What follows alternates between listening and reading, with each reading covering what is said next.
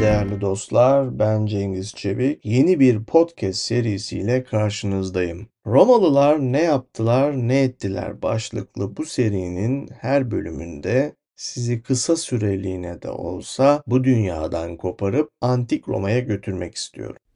Bugün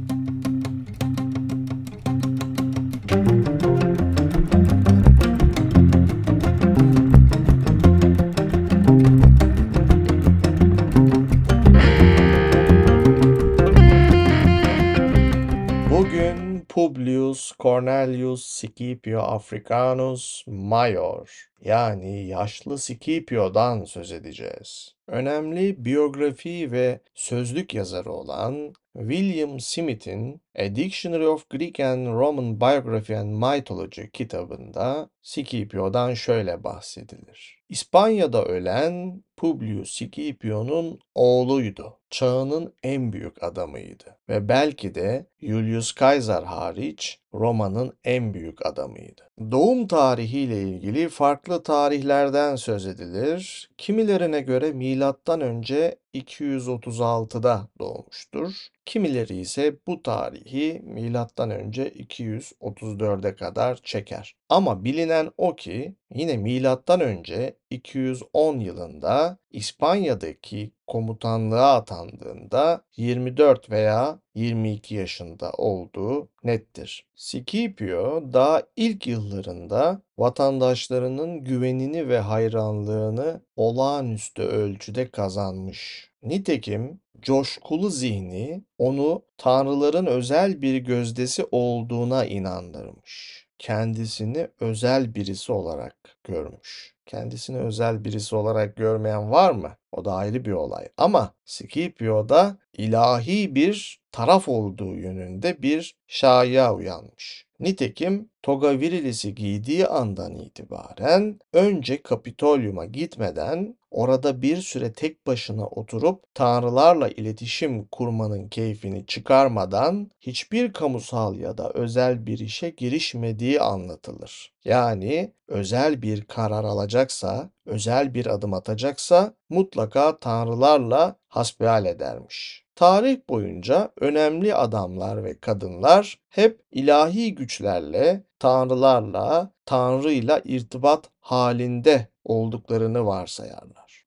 Kulaklarına tanrısal ilhamın sözleri fısıldanır. Böylece yaptıkları eylemlerin, söyledikleri sözlerin tanrısal bir kökeni olduğu yönünde bir dedikodu uyanır. İstedikleri budur. Belki de yaşlı Scipio olarak tarihe geçen kahramanımız da böyle istemiştir. William Smith'in söylediğine göre önerdiği ya da gerçekleştirdiği her şey için tanrısal bir onay talep edermiş ve görünmeyen bir dünyanın güçlerine duyduğu o inancını henüz kaybetmemiş olan Roma halkı onun iddialarına itibar eder ve onu sıradan insan ırkından neredeyse üstün bir varlık olarak görürmüş. Adeta bir peygamber veya bir kahin mertebesine yükseltmişler onu. Ancak tarihçiler daha itidalli bir yorum yapabilirler. Nitekim doğasında coşkunun zerresi bulunmayan, dahası kararlı bir rasyonalist olan tarihçi Polybius, Scipio'nun tanrılarla herhangi bir iletişimi olduğunu ya da kendisinin buna inandığını reddeder. Böyle bir ilişkinin iddiasının sadece avamın zihinleri üzerinde bir hakimiyet elde etmek için akıllıca ve politik bir araç olduğunu söyler. Çağlar geçse de insanlık hiç değişmiyor. Tarihin her döneminde avamı etkileyebilmek için liderler, öncü isimler kendilerinin tanrılarla bir irtibat halinde olduklarını iddia ederler. Çünkü karşı tarafta buna inanacak çok fazla irrasyonel insan vardır. William Smith ise daha çok Scipio'nun söylediklerine inandığını belirtir ve bu ona içsel bir güven duygusu da katar aslında. Yani başkalarını etkilemek için tanrılarla irtibat kurduğuna inanmıyor veya bunu söylemiyor. Aksine aldığı kararların tanrılardan geldiğini iddia ederek aslında bir özgüven tazelemesi yaşıyor. Bayern Münih maçı öncesinde ben de böyle bir özgüven tazelemesine ihtiyaç duydum. Ama sonuçta Bayern Münih'e yenildik. Scipio'dan ilk kez önce 218'de Ticinus Savaşı'nda bahsedilir. O sırada henüz 17 yaşında olmasına rağmen babasının hayatını kurtarmış. İki yıl sonra Cannay'da savaşmış. O sırada askerlerin tribunusuymuş ve o ölümcül günde hayatta kalan birkaç Romalı subaydan biriymiş. Appius Claudius ile birlikte Canusium'a sığınmış olan ordunun kalıntılarına komuta etmek üzere seçilmiş ve onun genç kahramanlığı ve soğukkanlılığı sayesinde İtalya'yı umutsuzluk içinde terk etmeyi düşünen Romalı soyluların aceleci planlarını hayata geçirmeleri engellenmiştir. Genç yaşında büyük bir sınıfa, Romalı soylu sınıfına adeta umut olmuştur. Halkın teveccühünü o kadar kazanmış ki önce 212'de oy birliğiyle Aedilis seçilmiştir. William Smith'in yorumuna göre hayatı boyunca onu ayırt eden gururlu ruhun ve yasanın tüm biçimlerini hiçe saymanın işaretlerini o gün vermiş. Çünkü tribunuslar yasal yaşta olmadığı için seçime itiraz ettiğinde kibirli bir şekilde Scipio şöyle demiş. Tüm Quirites yani Romalılar beni Aedilis yapmak istiyorsa yeterince yaşlıyım demiş. Yani bu halk olarak sizler isterseniz yasaya uymayabiliriz. Anayasayı delebiliriz. Anayasayı bir kere delmek suç değildir anlamına geliyor. Halkın talepleriyle yasalar çeliştiğinde halkın taleplerini yasaların önüne koyanlar popülistlerdir ve popülistler her zaman bir devlet için en tehlikeli böceklerdir. Nerede bir sorun varsa orada de jure değil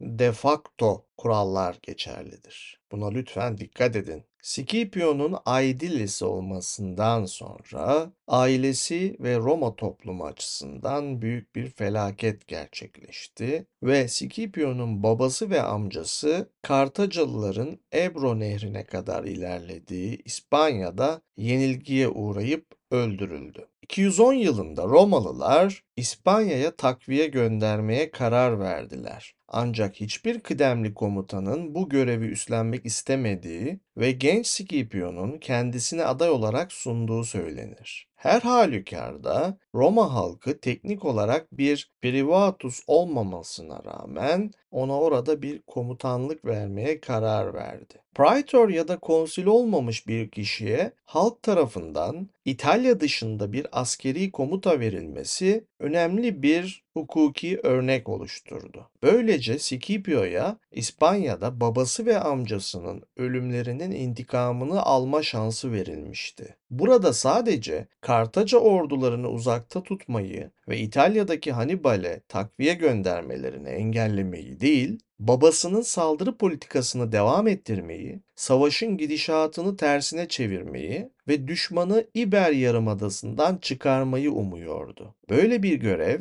M.Ö. 210 yılında fantastik görünmüş olmalıdır. Ancak Scipio'nun kendine güveni ve yeteneği vardı ve sonraki 4 yıl içinde oldukça başarılı oldu. Kim bilir belki de kulaklarına fısıldayan o tanrısal ilhamın sözleri bu başarıda büyük bir rol üstlenmiştir. Gelenek tanrıların Scipio'nun arkasında olduğuna inanmış görünmektedir. Nitekim 209'da Tarraco'daki karargahından İspanya'daki 3 düşman ordusunun da şehirden en az 10 gün uzakta olduğunu bilerek düşmanın Kartago Nova'daki yani Yeni Kartaca'daki karargahına aniden bir askeri ve deniz saldırısı başlattı. Polybius, Scipio'nun Tarraco'daki İspanyol balıkçılardan Kartago Nova çevresindeki su seviyesinin her gün değiştiğini ve özellikle öğleden sonraları alçaldığını duyduğunu aktarır. Kuzey surunu açık çıkaran bir lagündeki suyun alçalmasının da yardımıyla şehre başarıyla saldırdığı söyleniyor. Bu başarıda deniz tanrısı Neptunus veya Poseidon'un kendisine yardım ettiğini söyleyenler vardır. Bu gelgit olayını Tanrı Neptunus veya Poseidon'la ilişkilendirebilir miyiz? Göklerden gelen bir karar vardır diyebilir miyiz? Veya konumuza uygun olarak denizden gelen bir karar vardır diyebilir miyiz? Her halükarda bu olay ve söylenti Scipio'nun askerlerinin komutanlarının ilahi desteğine ve onun arkasındaki o ilahi güce olan inancını arttırmıştır. Yani gerçekten Tanrı seni desteklemese de seni desteklediği yönünde bir şayanın ortaya çıkması senin oldukça yararınadır. Scipio'nun komuta ettiği Roma ordusu Kartago Nova'da yani Yeni Kartaca'da bir depo ve erzak, İspanyol rehineler, yerel gümüş madenler, muhteşem bir liman ve daha güneye ilerlemek için bir üs elde etmiş oldu. Şüphesiz ki bu büyük bir başarıdır. Ordusunu yeni taktiklerle eğittikten sonra kahramanımız Scipio, Kartacalı komutanı Hasdrubal Barka'yı Baytika'daki Baykula'da mağlup etti. Hasdrubal İtalya'daki kardeşi Hannibal'e katılmak üzere kaçtığında Scipio akıllıca davranarak onu durdurmaya çalışmak gibi imkansız bir görevin peşinden gitmedi ve İspanya'daki görevini yerine getirmeye yani hala orada bulunan diğer iki Kartaca ordusunu yenmeye karar verdi verdi. Bunu milattan önce 206 yılında Ilipa Savaşı'nda zekice başardı. Scipio dizilmiş ordular arasında birkaç gün süren duruş ve hafif çarpışmalarla Kartacalı komutanları yani Hasdrubal ve Mago'yu atıl bir durumda bekletti. Scipio bu rutini dramatik bir şekilde değiştirdi. Şafak vakti tam güçle geldi ve birliklerinin düzenini değiştirdi. Böylece kendisinin güçlü olduğu yerlerde Kartacalıların zayıf olmasını sağladı. Kararsız İspanyol müttefikleri düşmanın ana kuvvetlerini yerinde tutarken Romalı gazilerini bir dizi cüretkar kanat manevrası yapmak için kullandı. En nihayetinde Kartaca orduları yok edildi ve Hasdrubal ile Mago savaş alanından kaçtı. Scipio daha sonra Gades'i ele geçirdi ve böylece Roma'nın İspanya'daki kontrolü tamamlanmış oldu. Scipio 205 yılı için konsül seçildikten sonra zaten büyük ölçüde Güney İtalya'da tutulan Hannibal'i göz ardı etmeye ve bunun yerine Afrika'ya saldırmaya karar verdi. Senatus'taki siyasi muhalefeti alt ettikten sonra bir kısmı Kannay felaketinden kurtulmuş ve kendilerini affettirmeye çalışan gönüllülerden oluşan bir orduyla Sicilya'ya geçti. Birliklerini hazırlarken İtalya'nın burnundaki Locri Epizefri'yi Hannibal'in elinden cesurca aldı. Ancak kentin komutasını bıraktığı Flaminius'un daha sonraki suistimalleri Scipio'nun siyasi muhaliflerinin onu da eleştirmesine neden oldu. Yani siyasetçiler sadece kendi eylemlerinden değil, aynı zamanda atadıkları, uygun gördükleri mevkilere getirdikleri kişilerin eylemlerinden de sorumludurlar. Siyasiler kimlerle fotoğraf çektirdiklerine de dikkat etmeliler. Scipio 204 yılında belki de 35 bin adamıyla Afrika'da karaya çıktı ve Utika'yı kuşattı. 203 yılının başlarında Roma'nın yeni Numidyalı müttefiki Masinissa'nın yardımıyla Hasdrubal'ın ve Numidyalı müttefiki Süfaks'ın kamplarını yaktı. Ardından düşmanın yukarı Bagradas'taki büyük ovalarda toplamaya çalıştığı kuvvetleri süpürerek bu orduyu çifte kanat hareketiyle ezdi. Scipio'nun Tunus'u ele geçirmesinden sonra Kartacalılar barış şartları aradılar. Ancak Hannibal'in daha sonra Afrika'ya dönmesi 202 yılında savaşın yeniden başlamasına neden oldu. Hannibal çok sayıda acemi asker ve 80 eğitimsiz filden oluşan bir ordunun başına getirildi. Savaşın ilk safhasında Scipio avcı erlerini kullanarak korkulan Kartacalı savaş fillerini büyük ölçüde etkisiz hale getirdi. Onları yoğun ağır piyadelerin arasındaki koridorlara çekmiş ve böylece savaş üzerindeki etkilerini en aza indirmiştir.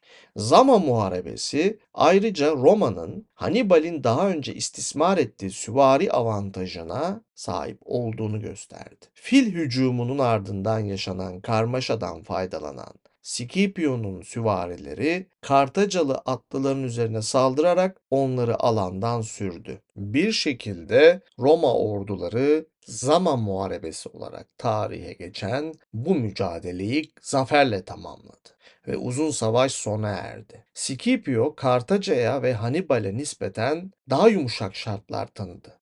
Polybius'a göre bu savaş bir Romalı'nın gelecekteki imparatorluğun küresel perspektifini ilk kez tasavvur edebildiği bir an olmuştur. Zaferin onuruna Scipio'ya o meşhur Africanus adı verildi. 199 yılında Kensor ve Princeps Senatus yani Senatus'un başkanı oldu. Bu görevi ölümüne kadar sürdürdü. Helen sevdalısı bir politikayı şiddetle desteklemesine rağmen ikinci konsüllüğü sırasında yani 194 yılında Makedon 5. Filippos'un kovulmasından sonra Suriye kralı Antiochos'un Yunanistan'ı işgal edeceği korkusuyla Roma'nın Yunanistan'ı tamamen boşaltmasına karşı çıktı. Korkusu yersiz değildi. 193 yılında ise Afrika'ya ve belki de doğuya giden bir elçilik görevinde bulundu. Bu arada Roma'da yaşlı Kato'nun başını çektiği Scipio'nun siyasi muhalifleri Scipio'lara ve onları destekleyenlere bir dizi saldırı başlattı. Publius Scipio ve kardeşi Lucius Scipio'ya dava açıldı. Davanın gerekçesi 187'de Antiochos'tan alınan 500 talantonun hesabını vermeyi reddetmeleridir. 184'te Scipio Africanus'un kendisi de suçlanmış ama mahkum edilmemiştir. Resmen suçlanmış ama mahkum edilmemiş olmasına rağmen böyle bir yolsuzlukla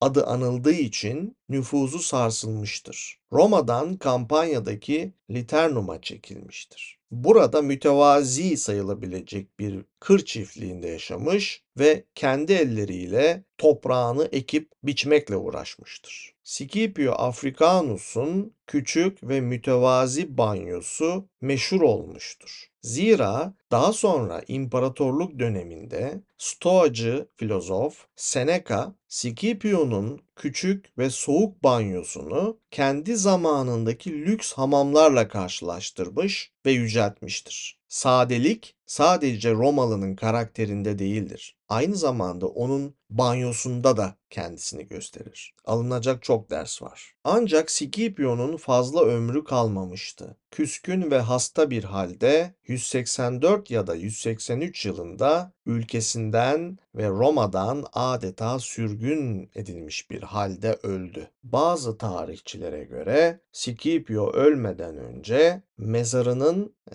nankör Roma kentinde değil, sürgün edildiği Liternum'da olması gerektiğini söylemiştir. Yani Roma'ya küskün ölmüş diyebiliriz. Geniş bir sempatiye sahip, kültürlü ve yüce gönüllü bir adam olan Scipio Africanus, Makedonya kralı 5.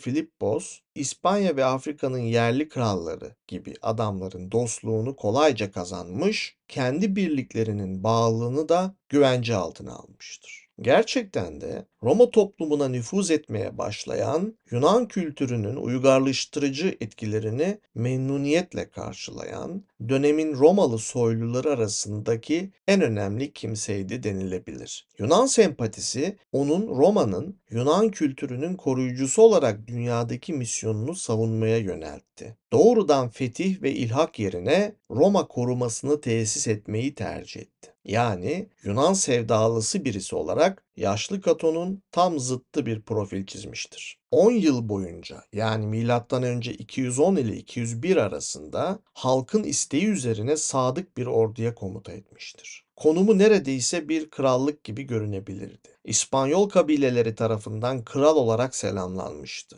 ve birlikleri tarafından imperator olarak alkışlanan ilk Romalı komutan olabilirdi. Ancak o kendi gücünden emin olsa da Senatus'ta yerleşik Roma soylularının egemenliğine normal siyasi yöntemler dışında meydan okumayı kabul etmedi. Cömert dış politikasına ve Roma yaşamında Yunan kültürünü teşvik etmesine karşı oluşan muhafazakar tepkiler onun kişisel ve siyasi çekişmelerin ortasında siyasal kariyerinin sonuna gelmesine neden oldu. Ancak son kertede Scipio Africanus'un kariyeri Roma'nın kaderinin yalnızca bir İtalyan gücü değil, bir Akdeniz gücü olmak olduğunu göstermiştir. Scipio'nun etkisi Roma dünyasını aşmıştır. Erken Rönesans döneminde onun yaşamına büyük bir ilgi gösterilmiş ve ilk hümanistlerin klasik dünya ile Hristiyanlık arasında bir köprü kurmalarına gıyabında yardımcı olmuştur takdiri ilahinin amaçlarına hizmet ettiği düşünülen, idealize edilmiş, mükemmel bir kahraman haline getirilmiştir. Nitekim İtalyan şair Petrarca onu bir Romalı kahraman olarak yüceltmiştir. Şimdi de Plutarkos'un Romalıların Değişleri kitabında Scipio Africanus'a yani kahramanımız yaşlı Scipio'ya atfedilen anekdotlara gelelim. Yaşlı Scipio, askeri ve siyasi görevlerinden arta kalan tüm zamanını edebiyata ayırırdı ve yapacak bir işi olmadığında asıl o zaman meşgul olduğunu söylerdi. Edebiyat gerçek meşguliyettir. Kartaca'yı ele geçirdiğinde askerlerinden bazıları güzel bir genç kızı tutsak alarak ona getirmişler. Ve demişler ki buyurun komutanım bu genç kız sizindir. Bunun üzerine Scipio şöyle cevap vermiş. Eğer bir komutan değil de sizler gibi basit bir er olsaydım bu kızı seve seve alırdım. Yüce gönüllü bir cevap mı bu acaba? Bilemiyorum. Sicilya'da birisi ordusunu Kartaca'ya götürmek için neye güvendiğini sorduğunda soran kişiye talim yapan zırhlı 300 adamı ve denize bakan yüksek bir kuleyi gösterdi. Deniz tanrısı görünmediği için onu gösteremedi tabii ki. Bu adamlardan biri bile dedi, şu kulenin tepesine çıkıp emrimle kendini aşağı atmaz. Kuleyi ve askerleri göstermesinin nedeni buydu. Yani emrinin ne kadar kuvvetli, askerlerin de kendisine ne kadar bağlı olduğunu göstermek için önce kuleyi göstermesi gerekiyordu. Kral Antiochos, Romalılar kendisine saldırmak için harekete geçtikten sonra Scipio'ya barış şartlarını sormaları için elçiler gönderdi.